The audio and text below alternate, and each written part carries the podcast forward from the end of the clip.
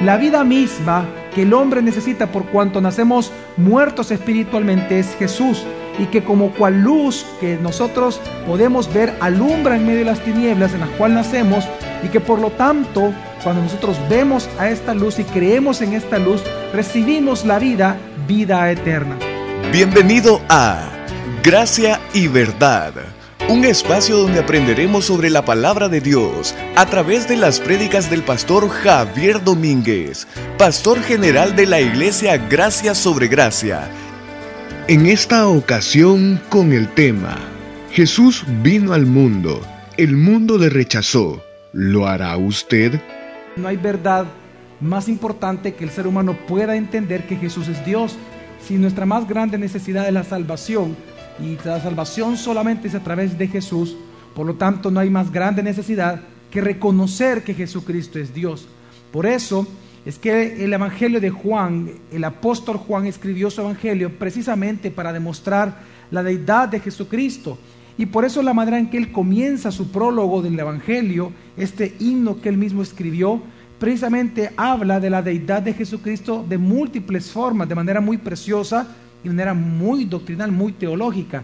Muy fuertemente él comienza hablando acerca de que Jesucristo es Dios. Juan capítulo uno, versículo del uno al ocho, que son los primeros versículos con que él comienza su evangelio, dice así la palabra de Dios. Al principio existía la palabra, y la palabra estaba junto a Dios, y la palabra era Dios. Ella existía al principio junto a Dios. Todo existió por medio de ella, y sin ella nada existió de cuanto existe. En ella estaba la vida, y la vida era la luz de los hombres. La luz brilló en las tinieblas, y las tinieblas no la sofocaron. Apareció un hombre enviado por Dios, llamado Juan, que vino como testigo para dar testimonio de la luz, de modo que todos creyeran por medio de él. Él no era la luz, sino un testigo de la luz. El apóstol Juan comienza su evangelio diciendo las mismas palabras que el Génesis comienza diciendo: en el principio. Y él dice que al principio existía la palabra, que aquella palabra que aparece en Génesis, que es Dios hablando y creando todas las cosas, él dice que esa palabra ha encarnado, y que esa palabra no es una palabra únicamente de Dios, sino que esa palabra es Dios mismo, y esa palabra es Jesús.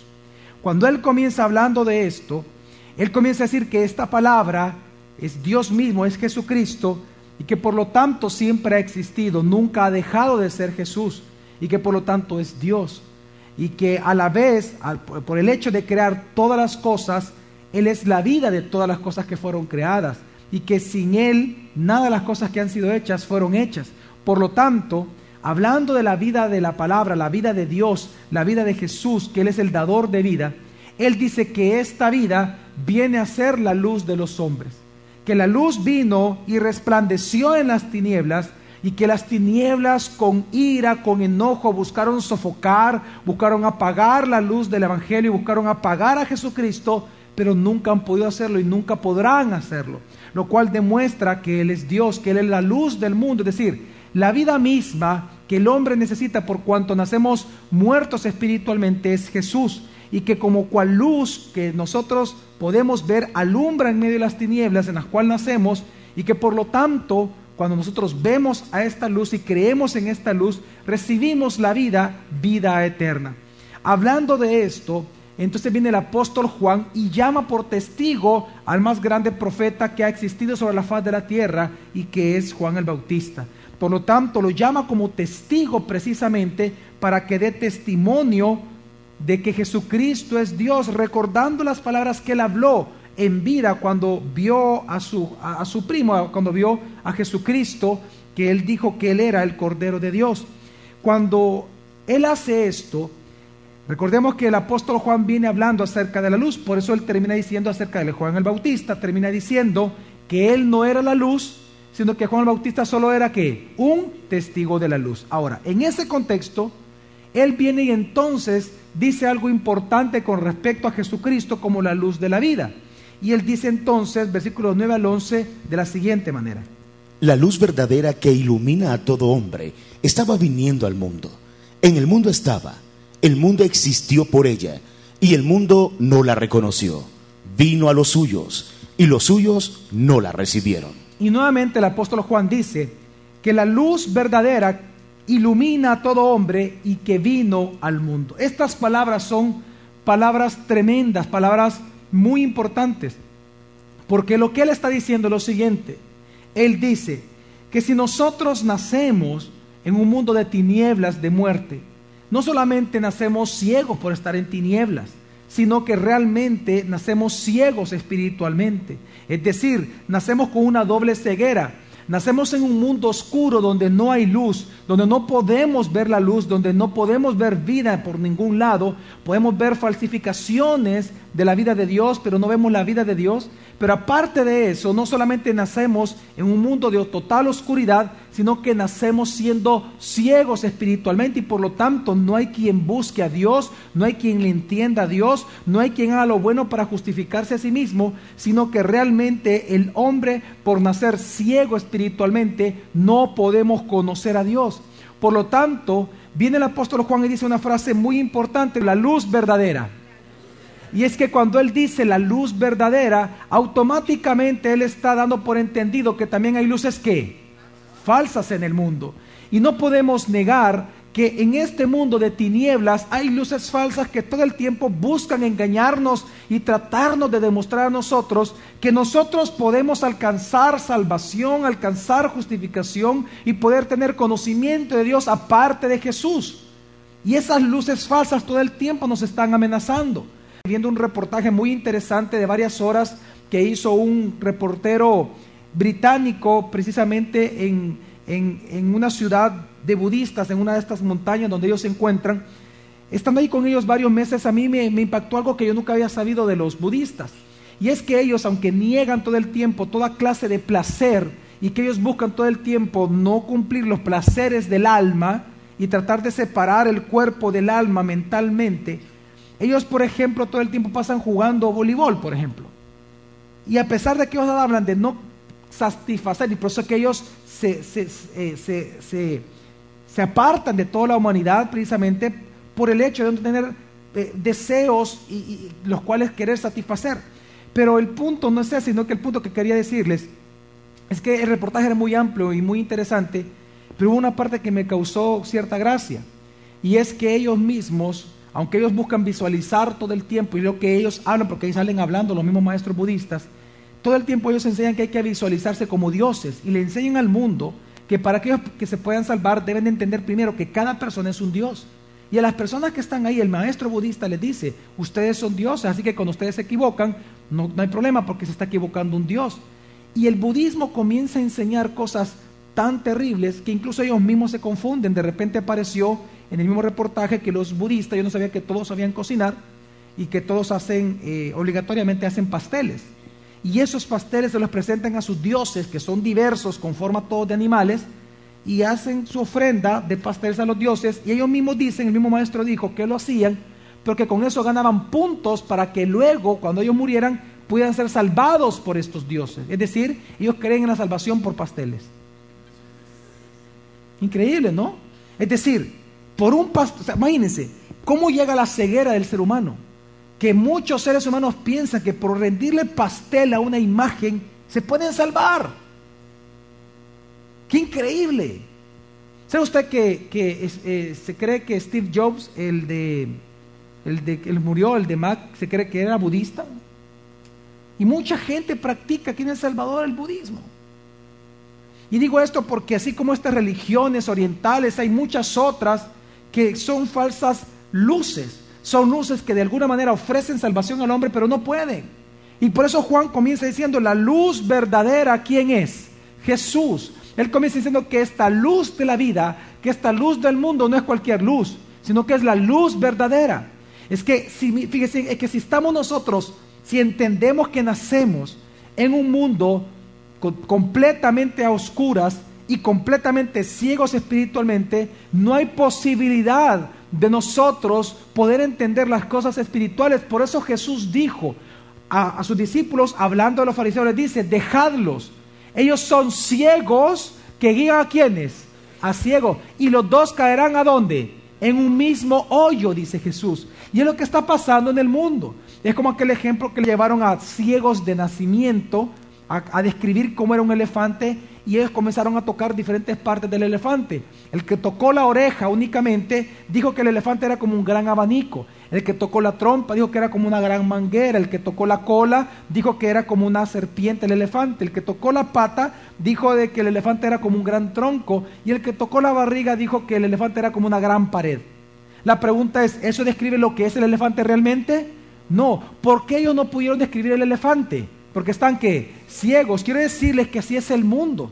El mundo tiene una percepción distinta de lo que Dios es realmente. No importa la religión que una persona pueda creer, no importa cuánta filosofía una persona pueda interesarse, estudiar, todo aquello que está fuera de Cristo, por cuanto la luz verdadera es una percepción falsa de Dios. El único que nos muestra cómo realmente es Dios, cómo realmente son las cosas, la realidad de las cosas, es precisamente Jesucristo, porque Él es la luz que verdadera. Lo lamentable es que el apóstol Juan, cuando dice esto, lo que él busca enseñarnos es que aunque el mundo está en tinieblas y aunque la única entonces posibilidad de salvación es que la luz verdadera haya venido al mundo, y que no hay mayor hecho más importante que la venida de Dios, que la encarnación de Dios mismo, que la encarnación de la palabra divina venga al mundo como salvación para el mundo, que aunque ese hecho es el más importante de todos para los seres humanos, lamentablemente y trágicamente pasaron dos cosas con la venida del Mesías. ¿Y qué fueron estas dos cosas? Vamos a leer una vez más Juan capítulo uno, versículo de nueve al once. La luz verdadera que ilumina a todo hombre estaba viniendo al mundo. En el mundo estaba, el mundo existió por ella, y el mundo no la reconoció. Vino a los suyos, y los suyos no la recibieron. Es decir, si al mundo, si el mundo que está en total tinieblas, lo único que le puede dar para entender las cosas y para salvación es que venga la luz de la vida, una vez viniendo la luz de la vida, lo que se hubiera esperado, lo que dice nuestra mente, es que el mundo tendría que entonces agolparse a creer en Jesús y abrazar a Cristo Jesús. Pero eso no fue lo que pasó. Aunque el mundo mismo está en tinieblas y va directo a una destrucción, y va directo precisamente a una condenación, el mundo mismo no quiso reconocer a Jesús. Pasaron dos cosas cuando vino la luz verdadera a iluminar a este mundo. Dos cosas pasaron, dice el evangelista Juan. El mundo no lo conoció y los suyos no lo recibieron. Dos cosas pasaron trágicamente. Que el mundo no los conoció, es decir, no quiso reconocer a Jesús como Dios, y que los suyos, por los cuales también vino, no lo quisieron recibir. Y quiero comenzar explicando precisamente qué significan estas dos cosas, y vamos a comenzar precisamente con la palabra suyos. Cuando viene el apóstol Juan y habla de que los suyos no lo recibieron, claramente se está refiriendo a la nación judía. Es que dice la palabra de Dios que a los suyos vino. Jesús vino a salvar, también a ofrecer salvación, a darle el mensaje de salvación a los judíos. Pero a pesar de que Él vino a su pueblo escogido, los suyos, que dice la palabra, no lo que, no lo recibieron, no lo recibieron. La pregunta es, ¿por qué no lo recibieron? ¿Es porque ellos no recibieron el testimonio de que Él era Dios? ¿Es que ellos no tenían ninguna escritura que les decía que Jesucristo era Dios? No. Jesús mismo dice, ¿por qué los suyos no lo quisieron recibir? Dice Juan capítulo cinco, versículo treinta y nueve al cuarenta, de la manera siguiente. Escudriñáis las escrituras, porque os parece que en ellas tenéis vida eterna, y ellas son las que dan testimonio de mí, y no queréis venir a mí para tener vida. Dice, ustedes tienen las escrituras, ustedes tienen los profetas, han escuchado que los profetas han profetizado de mí, ustedes estudian las escrituras porque ustedes piensan que van a encontrar vida eterna, pero el problema es que ustedes no quieren. No quieren venir a mí para tener esa vida. ¿Cuál fue el problema con los suyos? Es que ellos, ¿qué? Ellos no quisieron el Mesías. Aunque estaba la promesa, aunque estaba todas las escrituras que daban testimonio que Jesús era el Mesías, ellos no quisieron creer en Él. No era una cuestión de que no tenían el testimonio. Ellos miraron a Jesús, escucharon a Jesús, palparon a Jesús, criticaron a Jesús, pero nunca creyeron en Jesús. En lugar de eso, lo criticaron, lo acusaron de loco, de difamador, de instigador del pueblo. Lo que siempre sucede con Jesucristo en cualquier nación.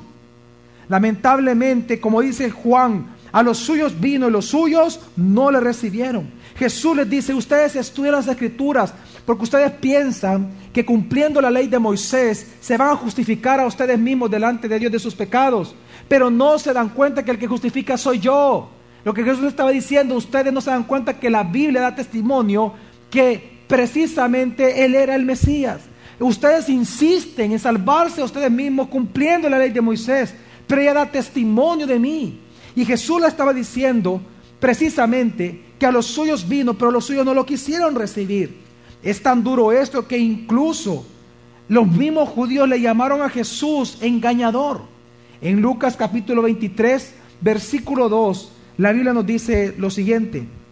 Y comenzaron a acusarlo, diciendo, hemos hallado que éste pervierte nuestra nación, y no solo prohíbe dar tributo a César, sino que dice que él mismo es el Mesías Rey. Y mire, es decir, cuando ellos comenzaron a escuchar a Jesucristo predicar, aunque muchos de ellos lo seguían, luego lo dejaron de seguir y comenzaron a acusarlo. Como no podían hacerlo callar, como no podían hacerlo callar con su evangelio, entonces lo mejor que puede hacer la gente siempre para callar a alguien es precisamente matarlo. Y lo comenzaron a acusar falsamente en contra de las autoridades diciendo, hemos hallado que éste pervierte nuestra nación. Una pregunta, ¿acaso Jesús vino a pervertir las naciones?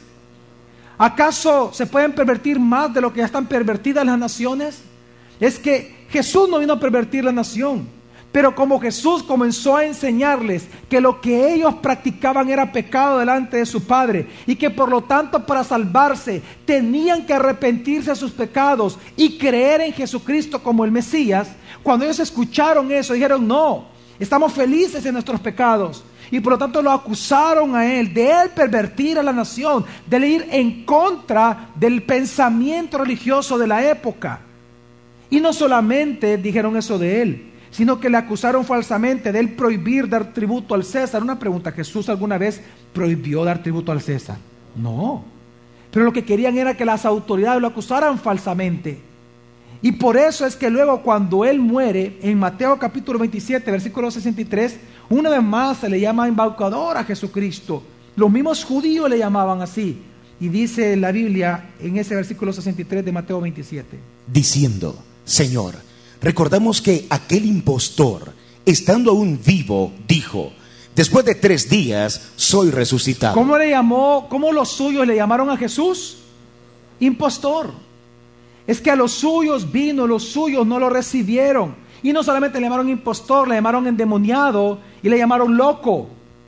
Juan capítulo diez, versículo veinte al veintiuno dice. Y muchos de ellos decían, demonio tiene y está fuera de sí. ¿Por qué lo oís? Otros decían, estas palabras no son de un endemoniado. ¿Puede acaso un demonio restaurar ojos de ciegos? Y es que comienzan entonces a altercar entre ellos, y los judíos, muchos de ellos decían, este demonio tiene. Le llamaron endemoniado al Mesías, a Dios mismo. Si usted sigue leyendo esa porción de Juan diez, se va a dar cuenta que ahí lo acusan también a Jesús de echar en el nombre de Belcebú, por el poder de Belcebú, los demonios y sanar enfermos. Le llamaron endemoniado a Dios, blasfemaron contra Dios. Y no solamente eso, sino que a los suyos vino y los suyos le llamaron loco al Mesías. Y es tan terrible esto que hasta su madre María y sus hermanos, los hijos de María, los demás hermanos de Jesús, hermanos y hermanas, le llamaron loco. ¿Acaso usted no sabía que la misma María, cuando él comienza su misión, dudó precisamente del Mesías, de que él era el Mesías, de que su hijo era el Hijo de Dios? Claro que dudó. Los hermanos dudaron, a los suyos vino, los suyos no lo recibieron. En Marcos tres, veintiuno se nos dice eso, por ejemplo, que en una ocasión cuando Jesús venía pasando por la ciudad donde vivían precisamente sus hermanos y María, donde él vivió, cerca de Galilea, él pasando por la ciudad, se agolpa la gente tanto escucharlo a él que él ya eh, por un atardecer comienza a meterse a una casa y estando ahí comienza a comer con ellos y a enseñar la palabra. La palabra era muy dura, pero aún así la gente llegaba y se agolpaban a escuchar a Jesús. De repente una persona viene y va a la casa de, de, de María, a la, a la ex casa de Jesús, va a la casa de su familia y les dicen, mira, ahí está Jesús predicando esto, esto, esto, esto, esto y esto. Y entonces vienen, ¿y qué fue lo que dijeron sus familiares cuando escucharon que Jesús estaba en la ciudad predicando esas cosas? Marcos tres veintiuno. Y oyéndolo sus familiares, salieron para echar mano de él. De Jesús, ¿por qué? Pues decían, está fuera de sí. Ahora usted puede decir, pero pastor, y habla de familiares, porque usted dice que María y sus hermanos, porque más adelante lo dice. Dice que los familiares salieron de su casa a echar mano de él. Si usted sigue leyendo, ahí por el versículo treinta y uno treinta y dos, se va a dar cuenta que ahí está, ya dice que es María y precisamente los hermanos de Jesús. Y cuando ellos llegan a la casa donde Jesús se encontraba predicando, había tanta gente que ellos no pudieron entrar. Entonces uno de sus discípulos le dice, hey, maestro, Jesús, sí, sí, allá está tu madre y tus hermanos afuera que te están llamando. ¿Y qué fue lo que dijo Jesús? Dice Mateo, Mateo el que registra esto, también, de que él le pone la mano en el hombro a uno de sus discípulos y dice, ¿quién es mi madre y quiénes son mis hermanos? Este es mi madre y estos son mis hermanos. Todos aquellos que hacen la voluntad de Dios son mi madre, mis hermanos y mis hermanas. Y no salió de ahí. No salió. No fue a ver a su mamá ni a sus hermanos porque ellos no creían en él. Ellos lo fueron a buscar para que callara, porque pensaban que estaba, ¿qué? Loco.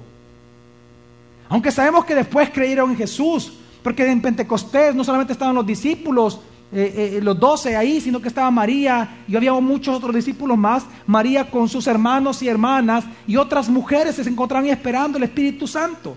Sabemos que María se convirtió, sabemos que los hermanos se convirtieron. De hecho, el libro de Santiago que usted tiene en la Biblia, o Jacobo, ese libro es del hermano de Jesús, hijo de María también. Pero en un inicio no fue así, porque a los suyos vino, los suyos que no lo recibieron. Y este mismo, y esta misma persecución al, a Cristo mismo, este mismo rechazo a Jesucristo, sucedió después con la iglesia, cuando Cristo muere y resucita, y él deja a, a, y, y comienza a surgir el Cristo corporativo, y él deja a la iglesia a que lo represente y que comience a evangelizar al mundo. Los mismos judíos que comenzaron a convertirse, muchos de ellos que sí comenzaron a creer que Jesús era el Mesías, los otros judíos que no creían en el Mesías comenzaron a tratar de apagar esa luz, porque a los suyos vino y los suyos ¿qué? No la recibieron. Y en un inicio no fue así. Es interesante ver esto. En un inicio, sabe usted que a diferencia de lo que la gente piensa, aunque los judíos eran muy celosos, obviamente, de sus escrituras, todo el tiempo de las escrituras, pero ellos eran muy tolerantes a las diferentes formas de pensamiento con respecto al mismo judaísmo. Es decir, lo que siempre ha caracterizado a los judíos es que la unidad de ellos no depende en su sistema de pensamiento, como nosotros, por ejemplo. Para que tengamos lo que le estoy diciendo, aquí en El Salvador muchas veces se ve a una iglesia cristiana dividida, porque hay muchas denominaciones y muchas veces se busca la unidad en base al pensamiento.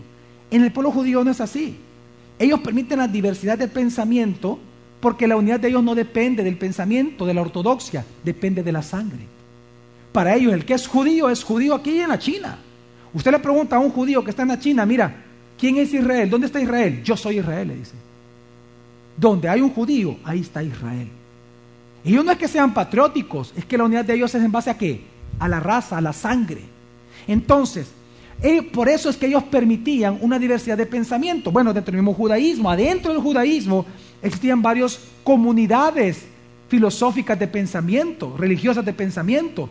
Estaban los celotes, por ejemplo, que los celotes eran una comunidad judía, eran judíos, ¿verdad? Pero eran, eran con un pensamiento tipo guerrillero. Por eso es que ellos fueron los primeros que fueron a ver a Juan el Bautista, porque es un pensamiento de guerrilla. Estaban tan, bueno, Pedro era un celote, por eso es que él andaba también un, una espada. Así eran los celotes. Por otro lado estaban los saduceos, que ellos no creían en la resurrección de los muertos, y los fariseos defendían la resurrección de los muertos, pero ambos se congregaban, eran judíos. Y entonces, quiero que entiendan que con esa aceptación y tolerancia que había hacia esos grupos, incluían, al inicio incluyeron a los cristianos. En sus inicios, ellos, ellos no tenían problema con que los cristianos llegaran a las sinagogas.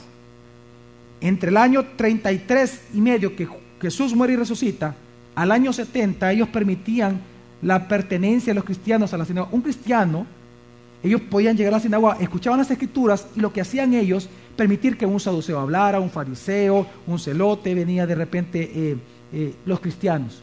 Y ellos comenzaban a opinar con respecto al texto que acaban de leer. La religión toleraron a los cristianos. Pero cuando los cristianos comenzaron ellos a evangelizar, y muchos de los judíos, especialmente los helenistas, es decir, los que hablaban griego, no solamente hebreo, nacieron en lengua griega y vivían como griegos, cuando ellos comenzaron a escuchar el evangelio y que ya no era necesario adorar a Dios en el templo, porque recuerde que los judíos, ellos se centraban su adoración ¿en dónde? En el templo. Ese templo que Herodes reedificó, el templo de Salomón, eh, toda la vida religiosa de los judíos era alrededor del ¿qué? Del templo. Pero entonces cuando viene Cristo, los cristianos, por sobre todo los judíos helenistas, que convertidos al cristianismo como Esteban, ellos comienzan entonces a predicar y enseñar dentro de las sinagogas que ya no era necesario ir al templo, porque Dios busca adoradores que le adoren ¿cómo? Ahora ¿cómo? En espíritu y en verdad. Cuando un judío escucha entonces que ya no es necesario el templo, es cuando comienzan a rasgar sus vestiduras. Y no solamente el mensaje era ese, sino que además ya no era necesario practicar las leyes de Moisés para justificarse, sino porque la justificación viene por la fe ¿en quién? En Cristo Jesús. Cuando los judíos comienzan a escuchar eso, al inicio lo toleraban, pero al pasar los años ya no lo toleraron y comenzaron una persecución a los cristianos. Por eso es que mataron a Esteban, porque Esteban era el que defendía y él mismo dijo, y eso fue ofensivo para ellos, decía, Salomón construyó templo, dice, pero ¿hay acaso que Dios habita en templos hechos por manos humanas? Dice. Es que Dios ahora busca que le adoren en espíritu y en verdad. Cuando dicen eso es cuando lo buscan y lo van a, a, a apedrear, porque él se convierte en un hereje. Al inicio, en toda nación sucede siempre lo mismo. Al inicio los cristianos caemos bien, y al inicio nos soportan, al inicio nos toleran, les damos risa, somos motivos de gracia. Pero en el pasar el tiempo, cuando nuestro mensaje se vuelve fuerte, fuerte, recalcitrante, recalcitrante, y todo el tiempo es el mismo mensaje, que Jesucristo es Dios, que Jesucristo es Dios, y que solo es el medio de salvación, se pierde la tolerancia. Y de la tolerancia se pasa a la persecución, y es lo que pasó con los judíos. A los suyos vino, ¿y los suyos qué? No lo recibieron. Ellos comenzaron a perseguir la iglesia, por motivos religiosos, porque ellos decían que ya no era necesario el templo para adorar a Dios, y ya no era necesario presentar ofrendas, para ser justificados delante de Dios.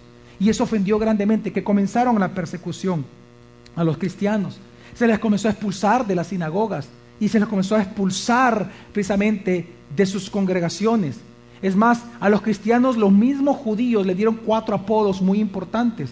Les decían herejes, les decían apóstatas de Israel, les decían hijos del diablo a los cristianos y les decían coretitas. Coretitas, ¿por qué coretitas? De Coré, porque para ellos Coré fue uno de los más grandes herejes que se opuso a Moisés. Ahora bien, todo esto porque es importante entenderlo, porque de la tolerancia a la intolerancia, de la tolerancia a la persecución. Es que quiero que entiendan algo, en un inicio el mensaje de Jesús va a parecer gracioso, el mensaje de Jesús va a parecer locura. Pero cuando usted todo el tiempo está dando el mismo mensaje, el mismo mensaje, ya no es un mensaje, es una cantaleta para muchos. Y lo mejor y lo más fácil que una persona que le gusta el, su pecado puede hacer para callar a un cristiano es matándolo. Es lo más fácil, es lo mejor que puede hacer una persona, matar a los cristianos. Porque a los suyos vino, los suyos no le recibían. El día de mañana continuaremos aprendiendo más sobre este tema, Gracia y Verdad, con el pastor Javier Domínguez. Es una producción de la iglesia Gracia sobre Gracia. Puedes encontrar más recursos como este en nuestra página web, gracia sobre gracia punto org.